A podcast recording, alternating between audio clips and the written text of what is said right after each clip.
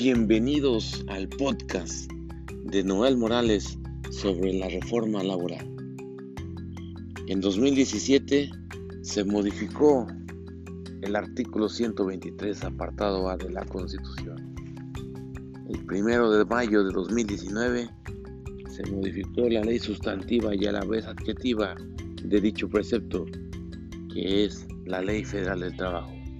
Este es el lugar donde analizaremos las reformas.